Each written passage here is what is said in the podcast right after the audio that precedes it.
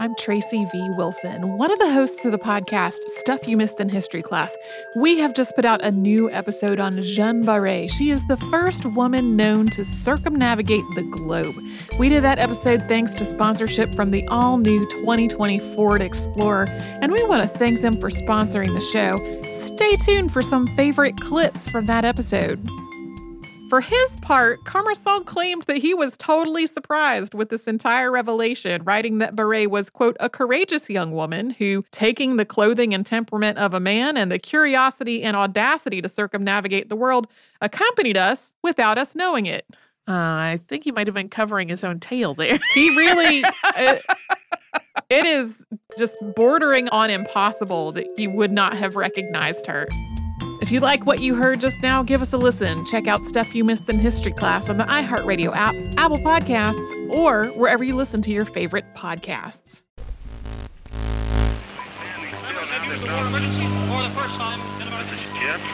And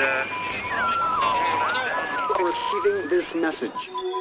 We are Ken Jennings and John Roderick. We speak to you from our present, which we can only assume is your distant past, the turbulent time that was the early 21st century. Fearing the great cataclysm that will surely befall our civilization, we began this monumental reference of strange and obscure human knowledge. These recordings represent our attempt to compile and preserve wonders and esoterica that would otherwise be lost. So, whether you're listening from an advanced civilization or have just reinvented the technology to decrypt our transmissions, this is our legacy to you. This is our time capsule. This is the omnibus.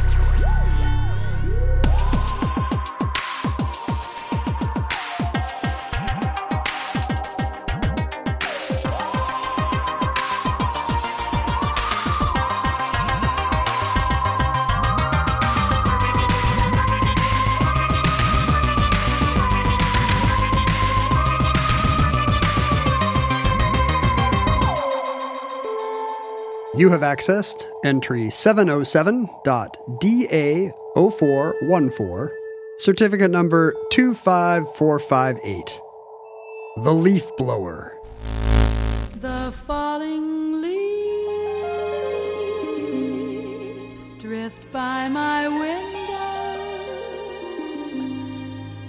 The autumn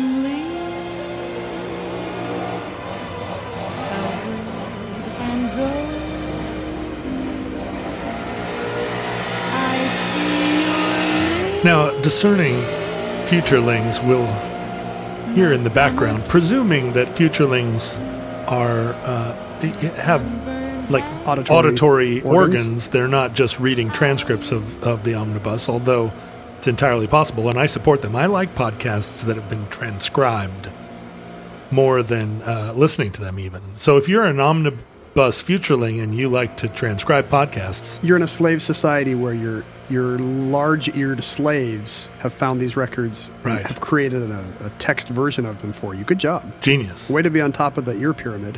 But those of you who are auditory creatures will hear in the background of this episode a reappearance of the leaf blower that appeared in last week's episode, or I'm sorry, the, the Christmas Eve episode. We had an amazing reaction Yeah. to that. People were just like, "Let's have more of the leaf blower noise." Can we get more leaf blower noise? And John and I thought, you know, it's the least we can do for our devoted fans. And what says Merry Christmas more than power tools that are noisy and controversial? That's a gift for Dad.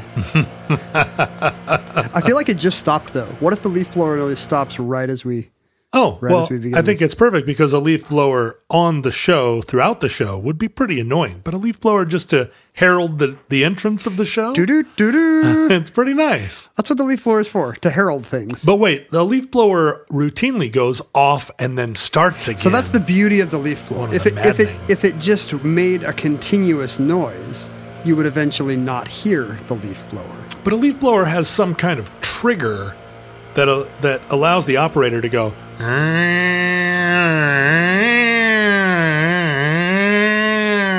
And sometimes it wants a little rest, so you'll get, and then you'll be like, "This is great! Oh, finally, I can't believe he's finally done." Yeah. It, it is strange that power tools have that operator option. It's kind of like the the Mercury space program where the astronauts said, "Hey, we don't want to just be in a tin can. Like, give us a control, give us some switches. Do you think the original leaf blower was just a, a thing that was always on? Always on. And they handed it to the guy, and he was like, "This is well, you know, I'd like to have a little more autonomy." I mean, here." all power tools should just be on or off. If a lawnmower just made one sound, it's the. What about my agency as a gardener? I John? don't I know. I Here's how I express my art through landscape architecture. This is what the future should know about all me. things will eventually be Roomba sized, where they just become, you know, little robot, little robot discs that travel the world. I just saw a movie about. Um, there it is. It's back. There it goes. It's on the other side of the house now. Just saw this. It, well, while I was trying to think of the name of Silvio Berlusconi, I just saw this movie about Silvio Berlusconi, and the movie starts with his immaculate lawn out in back of his. I don't know where he lives. Sardinia, maybe. Yeah, sure. Let's- let's say- his amazing Sardinian beachfront media mogul estate, and the lawn is just uh, patrolled by a series of Roomba-sized automatic mowers really? going about their business, keeping his lawn perfectly manicured, twenty four seven. I just want a device that keeps the moles from piling giant mole hills everywhere. Don't offend our subterranean listeners. Oh, right. Sorry, moles. But yeah, they're the worst. Like you're you- Sorry, moles, but we're going to slam you now. you. You live under the ground, that's fine. Do whatever you want under there. Right. But do you have to make a little pyramid of, of dirt just because you why? You- Yeah, carry the dirt to a single location and build a giant pyramid. That's how civilization starts, moles. Not by building tiny little pyramids everywhere you go. As long as we got thousands of little ones, you're a nuisance. Yeah. But as lo- as soon as you can build one big one, you're a force to be reckoned with. You, right. You're a demographic. yep. No, and then start sacrificing virgin moles on the top. Oh, I was going to say form a political action committee. Oh, but well, whatever. wha- One or one or the other. Either way. Ken, do you have, as a dad, as an American dad with a big house, do you have a power tool collection slash slash fascination?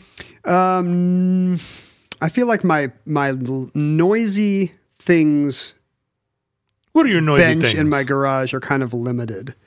Uh, when you're an American dad, you have two noisy kids. right, but I mean, do you I have a a weed whacker, okay, which is very noisy. super noisy, dangerous? It's got a little fibrous thing that flips around, decapitating weeds or whatever else you put under there. moles. do you enjoy using it, or do you hire that work out? I used to enjoy it. Yeah, And increasingly, with age and with the novelty of it wearing off, I have stopped enjoying it. Like when we first got people to like do the stuff I, you know, I didn't want to do, take care of our sprinklers and whatnot. I hated re- re- repairing sprinkler heads every spring. Sure. Uh, I would tell the guy, you know, give me a quote, but then give me a quote without mowing because I want to mow my own lawn. yeah. And then the quotes were like the same because Oh, It's just like the New York Times Sunday edition costs eleven dollars, and then all week long it's an extra fifty cents. apparently, uh, just they have the lawnmower there anyway. Somehow it costs you more if they don't use it. Right. Um, and at that point, I don't. I even stopped mowing my lawn. Plus, it seemed like most of my lawn mowing was lawnmower maintenance. But this seems like something you would have farmed out to your kids who are looking for chores, looking for reasons to justify their uh, their, their food consumption. This was like before my kids were old enough to actually do it. And now that my son is old enough, I feel like now we've got a system in place where a vast invisible underclass does all this work for us, and I'm I'm the worst. That's teaching him the basically. wrong I'm a huge part of the problem. Let Soon he will be a poor uh, Gen Zer Right. with no visible means of support and no access to my amazing wealth. and no history of doing menial labor as a child. No experience with it. I mean, I, let me let me come to Caitlin's defense here. There's no reason that she shouldn't be put to manual labor just as much as Dylan. Well, she's only. T- well, I guess she's tw- she's starting to get old enough. She could be mowing lawns. When we go to when we go to my in laws' place, and he's got a big manicured golf course looking lawn. Yeah. I think I mentioned it on the grass show, and a riding mower. Dylan will happily hop on the riding mower and do whatever you want. That's a ride, though. but yeah, that's a free ride. But at home, like the, the best we can do is, um, hey, uh, we have a cleaning service that comes every few weeks. Hey, like uh, your room is a disaster. You need to pre-clean for the actual cleaners. Mm-hmm. Right, which oh, which always seems like a like a droll irony. We've prepared him for a world in which this invisible slave class exists, but you still have to slightly inconvenience yourself to avail yourself of it. Right, to to clear a path for them. Yay! When I was, uh, I think, what was it? I mean, I was seven years old. I think when my mom first showed me how to use a push mower. Really? And we had a You said you had one of the uh, the non uh, powered kind. well, we had an we when I was young, we had an unpowered mower, Right. And I um and I was given that job, and there are several pictures of me, Polaroid pictures or washed out Kodachrome photos of me leaning my entire body weight into this push mower where the handles was above my head as I because we had a giant lawn. I mean, we are we had a third of an acre. That's the smallest lot in Alaska you can get. I was given this job, uh, mow the lawn, and I spent I spent an entire Saturday out there pushing this like, you know, those hand mowers are not that's not an easy method. My memory of this is that you enjoyed it. Loved it. Well, because it was a it was a man-sized job. And then I got old enough that my mom allowed me to use the electric motor and the n- uh, mower and 90% of that uh, was just keeping yourself from mowing the electrical cord. Like you, you know, you had to do this constant moving of the of the uh, the extension cord. My the first time my wife tried to use the weed eater, she cut the cord. She cut the cord. Yeah. She did. Uh, but the electric mower was uh, was an old fashioned one, and so a lot quieter than a than a two stroke gas mower, but still a pretty loud thing. And I felt I was very empowered by having a power tool. But when I graduated to the gas lawnmower, I still every time I start up a gas mower, I feel like a grown up. I just have bad associations with the mowers that won't start. I feel like what a hassle this is. Yeah. Why do. I why do I have to every spring, why do I have to re-remember keep pulling on the thing, keep pulling on the thing. Okay, what's going on here? Is it the starter? Do I not have the starter in? Most gas mowers have two cycle engines, and two cycle engines are one ones where the lubrication, the oil that is necessary to lubricate the the um, the mechanical parts, is actually added into the gasoline. I've never had the kind you have to mix, but what a hassle. Yeah, it is a hassle. Well, you don't mix it yourself, but you do put, pour the oil into a separate receptacle, and then it mixes into the Oh, gas. Oh, that I have done. Aren't isn't Yeah. there some kind where you actually have to like mix two parts of Yep. fuel with the old fashioned two cycle motors like that you see on dirt bikes and and older uh, mechanical stuff. You had to take a bucket and pour a, uh, some mixture of gas and oil you have to be it. an alchemist basically to get your lawnmower started. then the then small engine manufacturers realized that if you just gave the consumer an extra place to put the oil and you had a little machine that mixed it in there or a little drip, uh, that would make consumers a lot more comfortable. Uh, to have a to have a four cycle engine, one that actually has sep- a separate lubrication system, much more expensive, uh, and most gas mowers don't have that. But uh, but those mowers, those those mowers feel like I mean it's the in a lot of ways it's our as young suburbanites your first exposure to being in charge of a powered machine. It absolutely is. And there's one the, that's there's just the feeling of ownership that comes because you can imagine the adult mowing his lawn. Yeah. And you realize that, you know, you push down the thing and that thing starts by itself and you're like, whoa, I'm walking, I'm now that guy. I can turn and wave jauntily to a neighbor Yeah. as I take a pass across my front yard. and you see the you see the results of the work you're doing. I mean, there's nothing more satisfying than being uh, than making. Well, I mean, there's plenty more satisfying. I mean, Nope. the, the sexual The great- intercourse is Nope. better, but Nope. The greatest pleasure in life But is looking- a well mowed lawn. That's what I have always said. Hi, it's the herd. This just in. It's officially fall, and that means a lot of things to a lot of people. The leaves are changing colors. Time to break out the pumpkins, break out the football, and most importantly, break out the truly hard seltzer. Truly has only 100 calories, but has 5% ABV and only one gram of sugar per container. It's the can't miss drink of the season, so pick up Truly Hard Seltzer today. Truly. Drink what you truly want. Looking back at you know at your well mowed lawn and looking ahead at the at the scraggly weeds, I mean that's a that's a big thrill. I I definitely had that every time I like to me the weed whacker was the epitome of that. Like you have just tamed the wilderness. It's the only time I've ever felt like a pioneer. And you used to have a much larger lawn than you do now. Is It's true. right? Yeah, it's yeah. In the city we have a small lawn, and that's fine. It's better for the earth to have a small lawn. It's John. better for the earth. Grass is bad, as we as, as we've described. Um, I just bought a new house that has a very large bramble, And in going down there and hacking away at the at the unwanted invasive species and trying to improve this property, I've realized that uh, that this kind of gardening is uh, is deeply satisfying at a, at a, the most basic human level. To go into a overgrown ravine and turn it into a sort of you know to build the most rudimentary trail.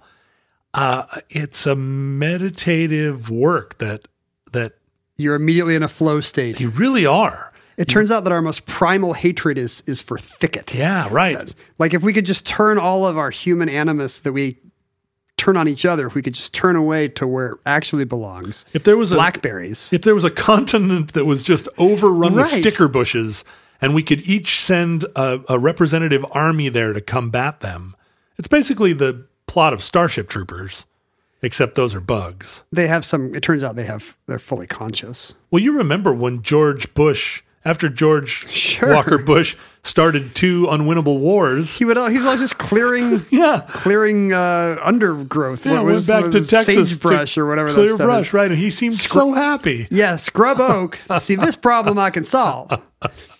We need a continent of scrub oak. Maybe when global warming makes Antarctica, you know, turns it into Nevada or whatever, that's Right. what we should use it for. Just put blackberry bushes down there. Send UN forces in blue helmets and just get out there aggression. It's like when my dogs need to go run around outside. Well, part of the as as we discussed on the grass episode, I mean, a, a real symbol of suburban success um, is to have carved your plot of land away uh, out of out of the bramble, and now be responsible for maintaining it in high style. And as you get richer and richer, you have more and more land, more and more impeccable grass. Uh, you most people are not rich enough to have lawn Roombas, but uh, but it, you do you do have a keep up with the Joneses kind of uh, necessity that you Right, because you're going to see their nice lawn next Right. to yours. If yours is the dandelion lawn, everyone's going to know oh it's back, look, baby. listen to that weed whacker it's delightful I mean, let the record show that uh, I said, "What topic are we going to do omnibus on?" And you said, "What do you think about the leaf blower?" Now, I thought you meant you, what you actually meant was, "Do you think we can record while my neighbor is using his leaf blower?" right And I thought you meant, "Should we do a show on the leaf blower?" right and it turned out I have an awful lot of leaf blower knowledge So this show replaced, uh, you know, the Franco-Prussian War, Right. or whatever we could have been doing right now. this is a spontaneous uh, a spontaneous omnibus on the leaf blower that is currently right outside our window right outside, right outside the window of the bunker So really, the only the, the the only the third person who has the third most influence on the show after you and me is your leaf blowing neighbor Doug. My neighbor Doug, yeah. My neighbor Doug likes power tools. He keeps his house impeccably manicured.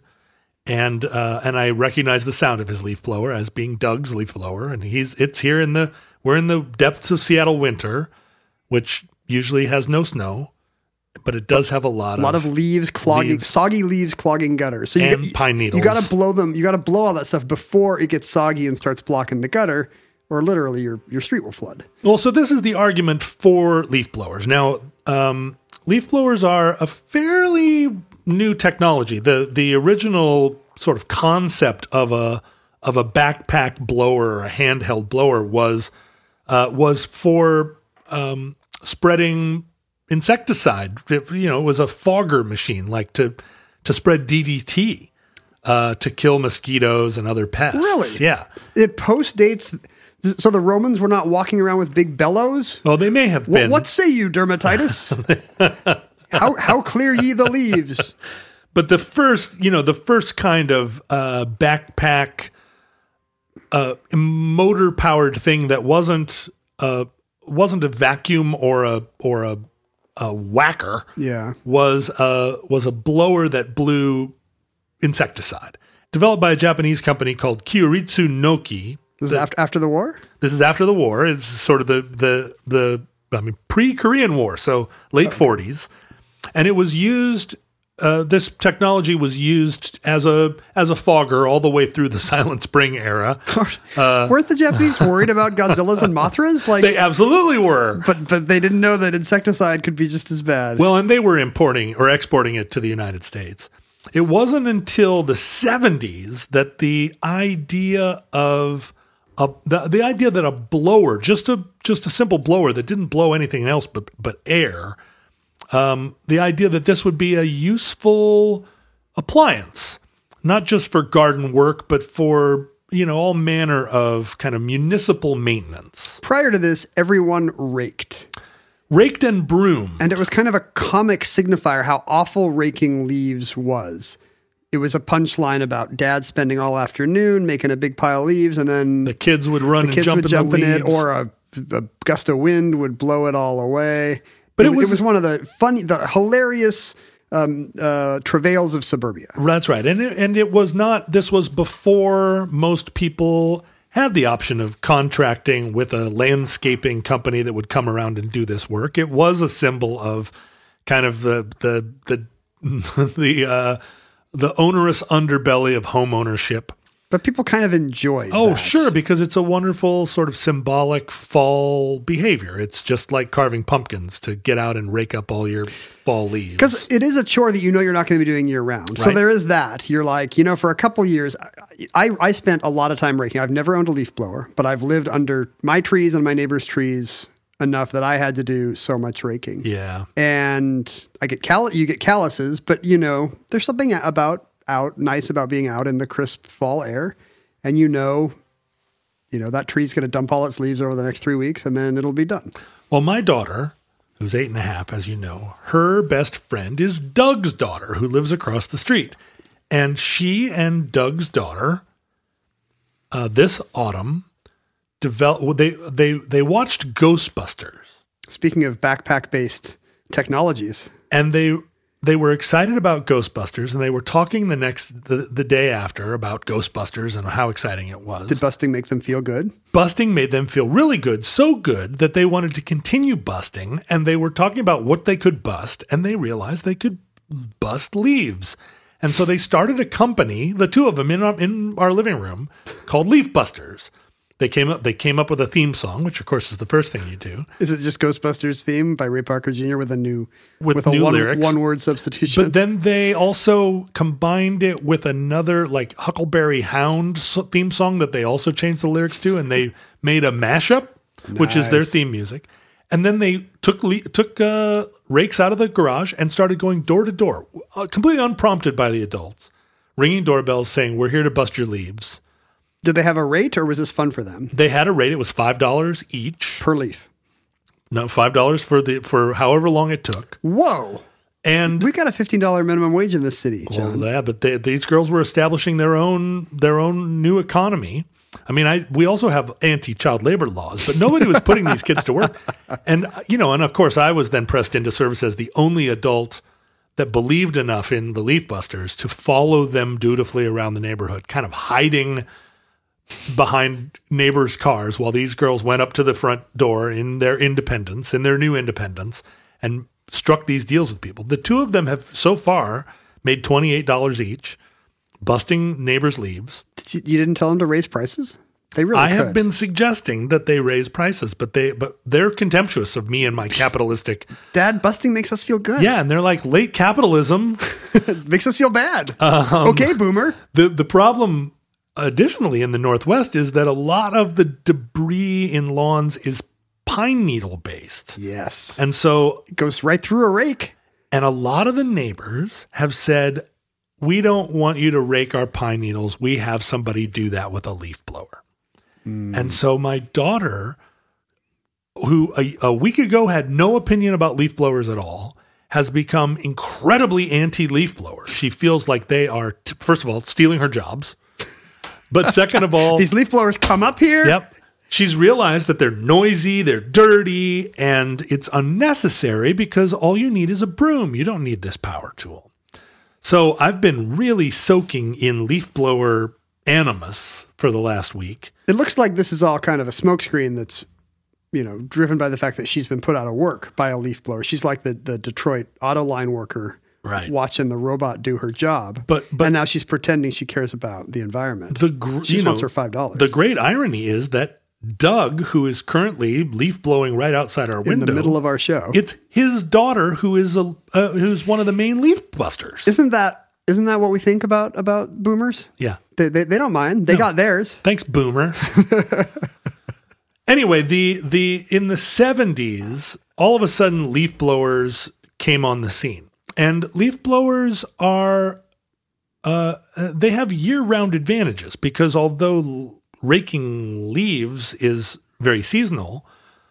Uh, sweeping the front of storefronts, keeping the gutters clean, uh, sure. Now it's a now it's a ninety second job. Right. Public parks, uh, maintain, you know, if you had a rock garden and it had debris in it, Pretty big if. it's, well, I don't know. As, as we move away from grass toward white, white rock gardens, That's right. Maybe climate change will give me a rock garden someday, or maybe I'll just become a, a tech billionaire CEO. it's, it's really hard to clean a rock garden of debris unless you have a leaf blower. Talk to me about snowblowers. Is that a different invention? It is. A snowblower is I have a neighbor who has one. a snowblower is a, a, a- there's basically a, mecha- a large mechanical screw, kind of the, the the type of thing that you would use to auger a hole Yeah. for a well. Uh, it's sideways, and it it uh, it collects the snow and directs it to a um, you know to a, a spout Shoots it backwards. and shoots it either over to the side or backwards or somewhere out of your. I mean, the, the classic snowblower move is to blow the snow in the di- right where you need Yes. to be. I guess blowing. I guess I hope it doesn't shoot it directly backwards because you would just be walking along. Right. Putting it right Putting back it right in your back trail. behind you. And you can the the snowblowers have a spout that you can move so that when you turn and come back the other way, you can flip it over and put all your snow in one place. Uh, but that's a you know a kind of auger based thing. And it doesn't work that well with Seattle wet snow either. No, and you know, like the the the greatest snowblowers are ones um, that they put on the front of locomotives to clear the snow off of train tracks, and they are uh, they're propeller blades that are the size of a of the front of a train. And, are they just making a big Yeah. wind tunnel basically that Well, it uh, no, it actually it's fi- the, the the propeller's physically hitting snow hitting the snow, chopping it up, and sending it off to the side. Because in you know certain parts of the world, snow falls heavily enough that it blocks trains. I mean, you need you need these devices. They're kind of they're famous in Alaska. Uh, the White Pass Yukon Railroad uses one uh, to great effect. I'm trying to imagine a train with a big propeller. They, you know, it's not front. like moving super fast. It's it's not like Snowpiercer. it's uh, it's moving slow enough that you know that this propeller can work.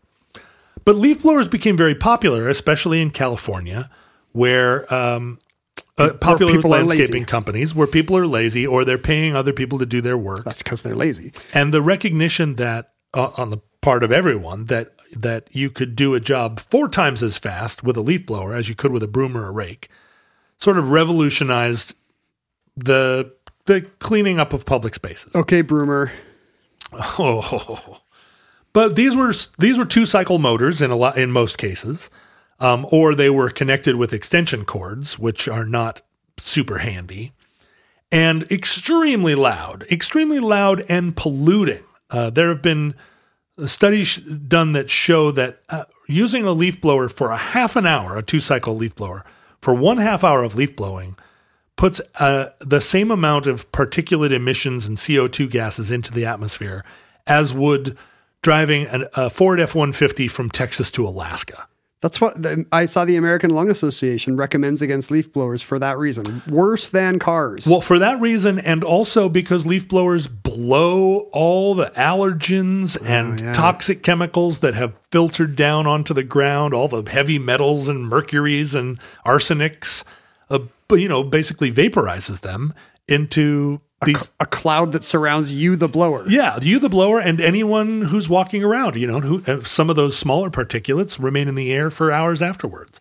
Is it just because they don't have, you know, auto automakers put in new technologies into their engines to make them run more efficiently, and the small size of leaf blower motors means they don't have any of those benefits? Leaf, leaf blowers and gasoline motors are using very, or I'm sorry, and uh, lawnmower motors are using the, very basic little little engines. I You mean, could the put a simplest kind of engine. Catalytic converter on one, but But that would require would that you- it be a four cycle motor. So you'd need, you know, you, you would, they become increasingly complicated. And the problem with the two cycle motor is that they're extremely inefficient uh, in terms of how com- how much of the fuel they actually combust. About 30% of the oil gas mixture that goes into a two cycle motor just comes right out the other side as vaporized petroleum products without even burned. it doesn't even get burned. So they're not, uh, you know, they're not. Um,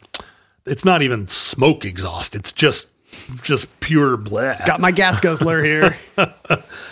Uh, so as as leaf blowers became more and more popular in California as a as a way of manicuring all these, you know, these these palatial lawns, all this, um, uh, uh, all these, not just estates, but they became very popular in suburbia. One of the arguments for leaf blowers was that much of that work had prior been done with with hoses. People would stand out there in their front Oh, yard with a hose water.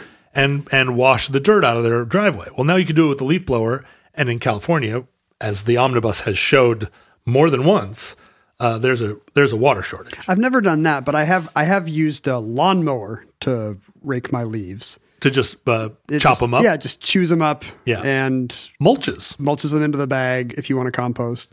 I have spent uh, a lot of time with a garden hose out, kind of washing down uh, driveways because I live in the Northwest where water is in abundance. Our utopia has nothing but water. we just choke on that, California. We just leave our hoses on all winter. we use we use water to solve all our problems. My yeah, But this was a selling point for leaf blowers, uh, the labor saving and also water saving.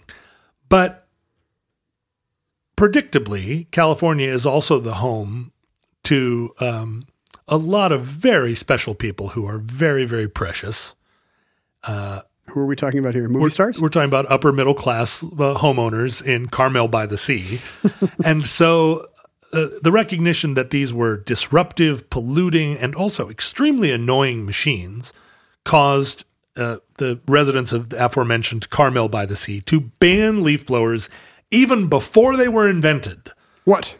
Wait. Uh, somehow they, they were using leaf blowers in Carmel by the Sea. mankind ever attain a level of technology such that leaves may be moved magically through the air? We hereby ban them in advance. So you're saying that they passed this law back in the 50s or 60s or whatever? 1975, Carmel by the Sea had had uh, had banned this kind of backpack blower. And there was no commercial of one such thing available? It was, it was on it was on the uh, on the horizons. The the the the uh, Kyoritsu Noki company had uh,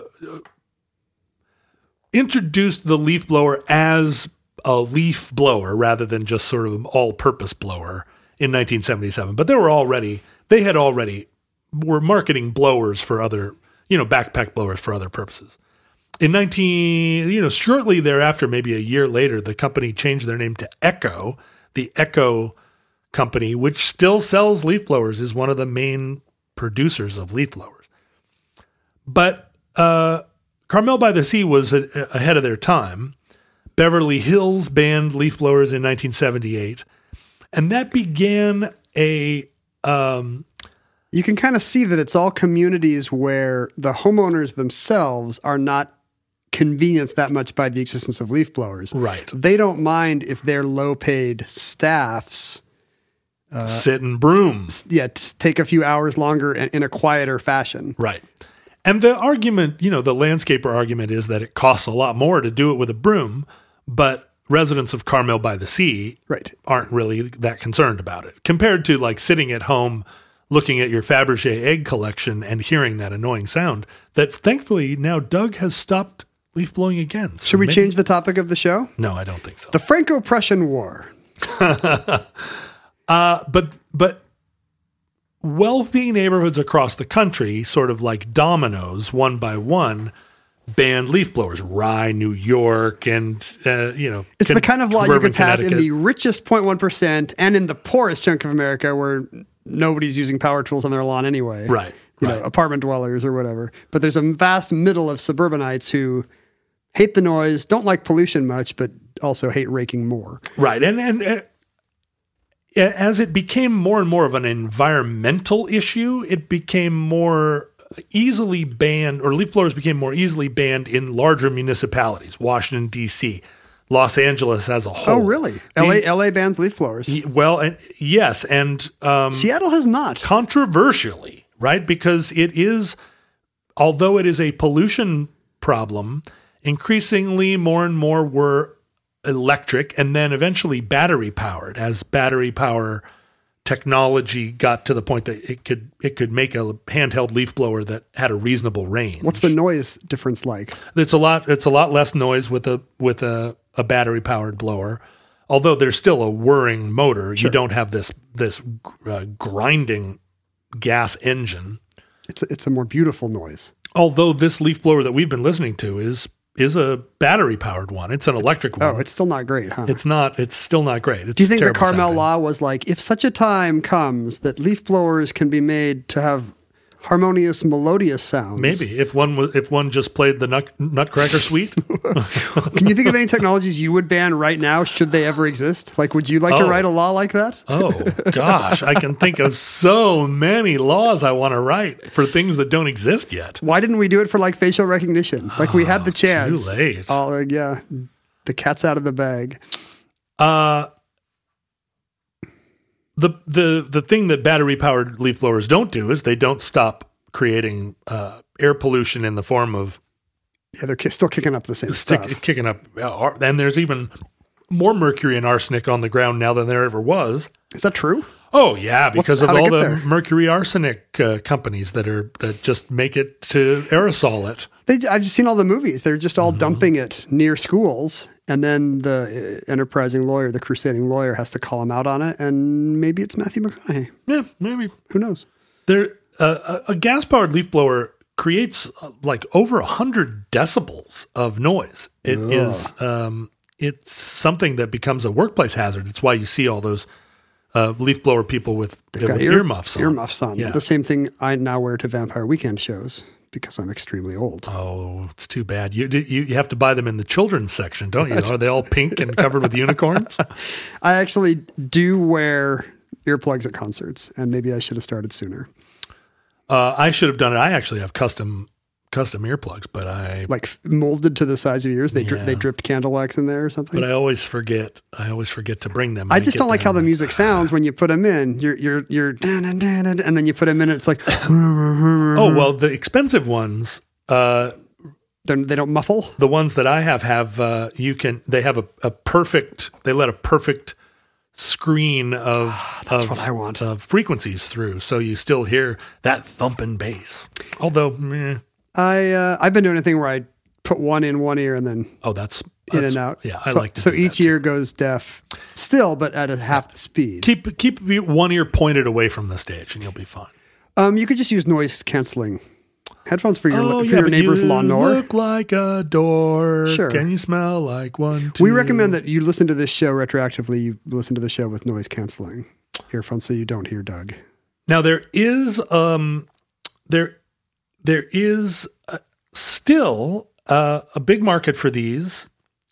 Landscapers will say that one of the major, you know, a, as we move away from as homeowners are like, well, I mean, um, we don't care about the extra cost, although I think that is convincing for for your regular homeowner like Doug would care about the extra cost.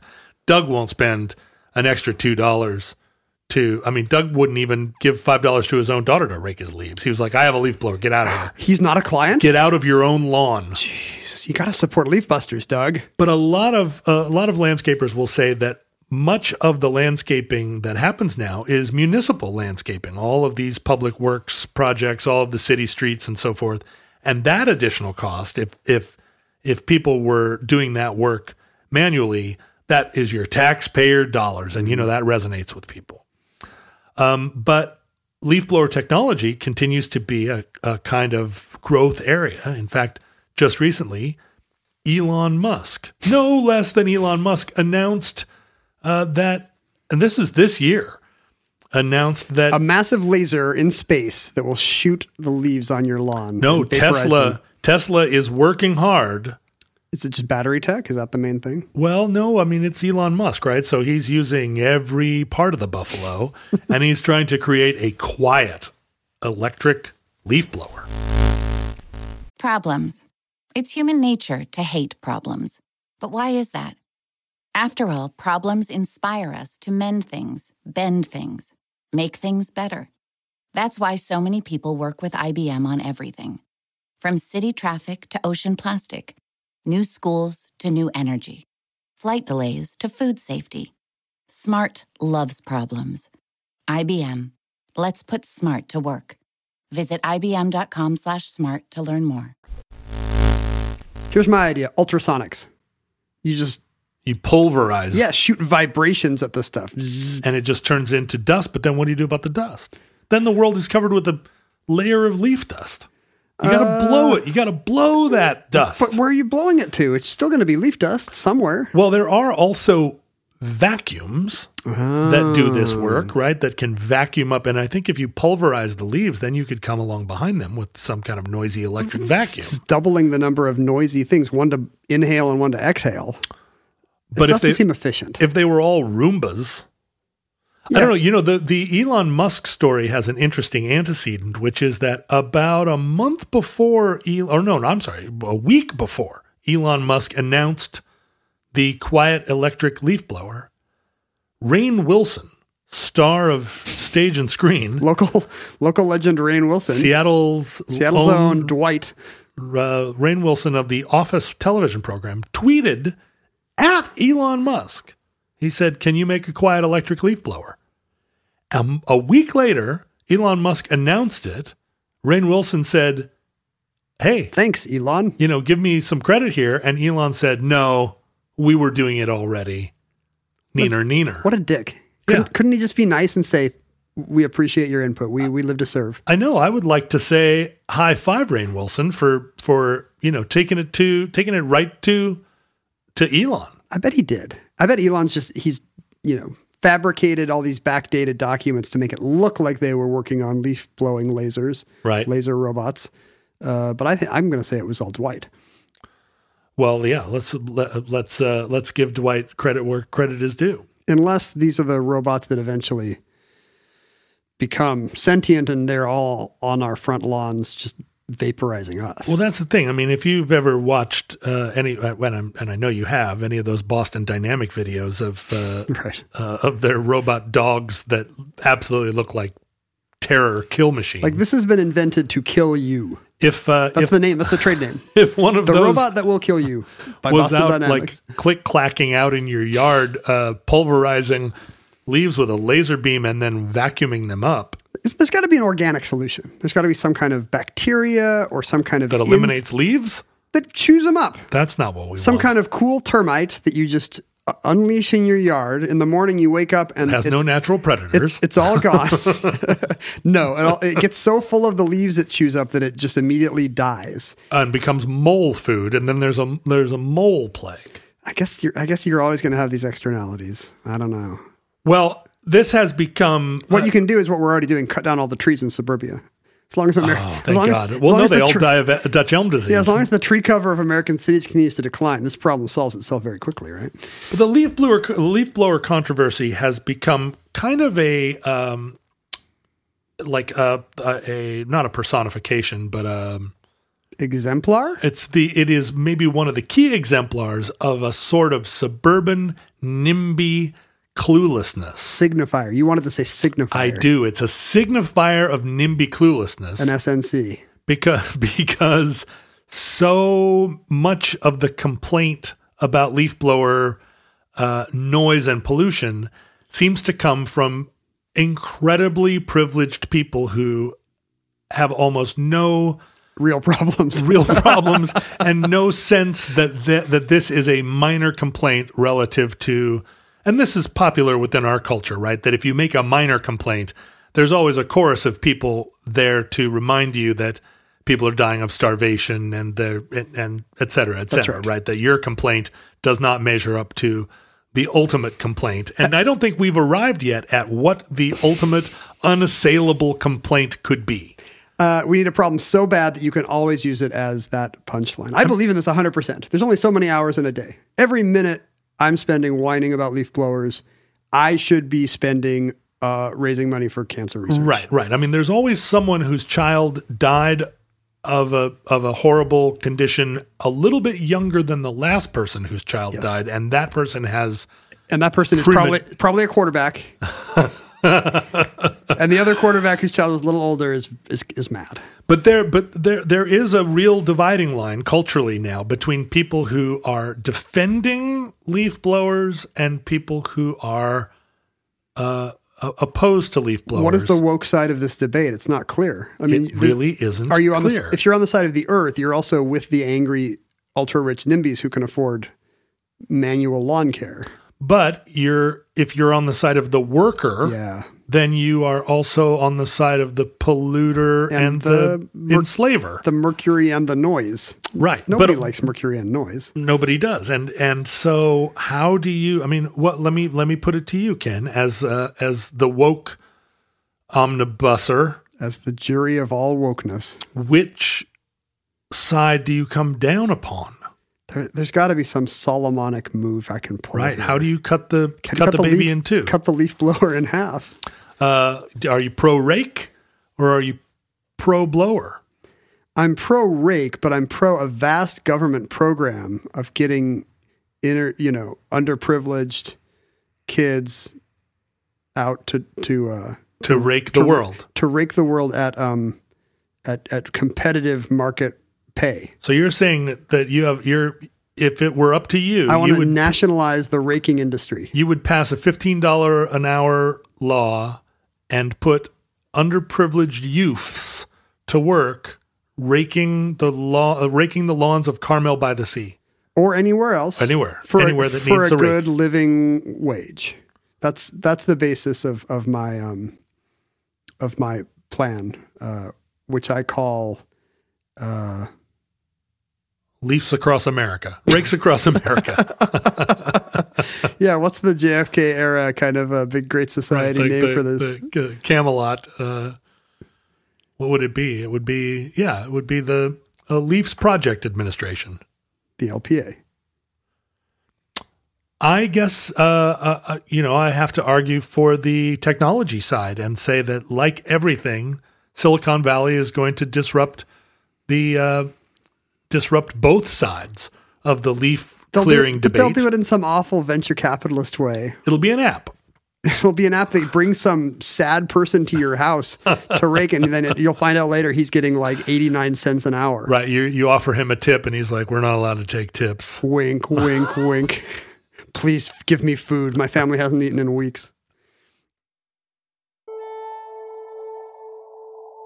And that concludes the leaf blower. And hopefully it concludes your neighbor's leaf blowing. I haven't heard it in a few minutes. No, no, it sounds like Doug has gone home. Entry 707.DA0414, certificate number 25458 in the omnibus. So now you know how to get your topic on the show. Just stand next to John's house and do something annoying, and he will do a show about it. Yeah, that's right. Let the record show I have a neighbor named Doug as well, and Oh. but he's very nice and makes uh, scented soap. Hmm. He'll he'll just bring over Say what? he'll just bring over lavender soaps that he's made in his basement, presumably not with human uh, tissue. Presumably, We we assume. I wish that uh, you know my Doug is fairly nice neighbor, but he has never. He has a kind of cake thing that every once in a while he brings over a piece of cake, but every gift from Doug has strings attached. Not our Doug. Our Doug will bring over the nice soap, and he'll always tell us, "I didn't use any human fat or tissue in this." Hmm. And we're like, "That's odd that he always insists on that," but Mm-hmm. but we believe him. Uh, listeners, in the unlikely event that uh, social media still exists in your era, uh, you can find our tweets and posts at Omnibus Project on all the good platforms. John is at John Roderick on Twitter and Instagram. I am at Ken Jennings uh, on Twitter, but uh, I don't need the followers. I'm fine. Follow John. Uh, there was a Facebook page at which futurelings could complain about all the parallel universe comics uh, we did not mention on the show. That's currently what it's for right now, at least. Um, we received digital communication at our email address. Uh, nobody knows what the E is for. Hmm. Just a weird thing about email. Could be anything. Really? Yep. Email, electronic. I don't think that's right. Electronic mail? no, you're right. It's electronic. Oh, phew. Uh, our address was the omnibus project at gmail.com. Uh, people could mail us physical artifacts. Send us all your mulched leaves and chick tracts to, or all the Christmas presents you didn't want, to the Omnibus Project, P.O. Box 55744, Shoreline, Washington, 98155. If Santa brought you cash or a rich uncle died, Yes. and you feel like it's time to support your interests and passions, Yes. and you are a lawn mowing, podcast listening suburbanite, um, you can help subsidize the expenses of the omnibus uh, by uh, pledging uh, to donate at patreon.com slash omnibus project. Futurelings, from our vantage point in your distant past, when we were maybe in the last age where people could be annoyed by something so small as a motor on a on a on a thing on a machine that's doing work that really nobody cares about. Like you're living in the post-apocalyptic wasteland where the sound of a leaf blower would be music to your ears because it would it would symbolize a, a halcyon time when we had so little to worry about. Also, when there were leaves before we killed Right. all the trees. Where our, our skin wasn't sloughing off, where we didn't have to coat ourselves in sewer mud just to survive a brief run across a sun baked scape. It's all just, that I just realized this. It's all an implication of suburbia. People living in cities are used to terrible noises and don't complain. People in the country live half a mile from their nearest neighbor. Right. Suburbia was where we still jammed people together, but somehow gave them the expectation of, That they had a bucolic uh, privacy. yeah. Yeah. And I think there are an awful lot of leaf blowers being used in the cities, but you're right. They just are part of the. That's hey, that's sound. New York. Yeah. Oh, the jackhammer at 7 a.m. again. you gotta love it. Taxi cab horns. Yeah. What a city. beep. That's why you want to be on the 20th floor or up of the hotel. Well, we hope and pray that this catastrophe we fear may never come. And in that sense, Ken, maybe we should rejoice that Doug is still out there on his roof blowing pine needles into his gutters. One of the one of the great constants of uh, modern life. Yeah. But if the worst comes soon, this recording, like all our recordings, may have been our final word. And to you, Merry Christmas to all, and to all a good night.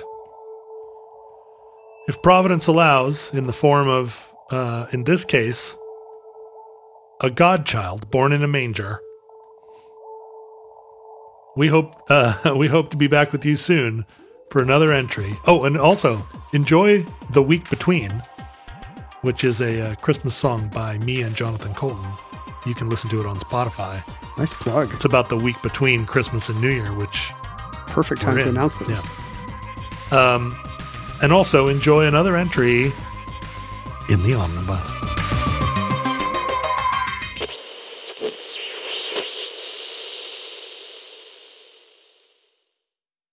Do you travel? To recover from heartbreak? To trace your DNA? Escape the internet? On our podcast, A Way to Go, we've been exploring all the reasons we travel. I'm Jeralyn Gerba. I'm Pavia Rosati, and together we're the founders of travel website Fathom. And we've already heard so many great stories. Such as an actress in rural Kenya explaining the ins and outs of safe sex, a graffiti artist tagging the islands of Southeast Asia, a producer arranging high fashion photo shoots in the desert. Listen to A Way to Go on the iHeartRadio app, on Apple Podcasts, or wherever you get your podcasts.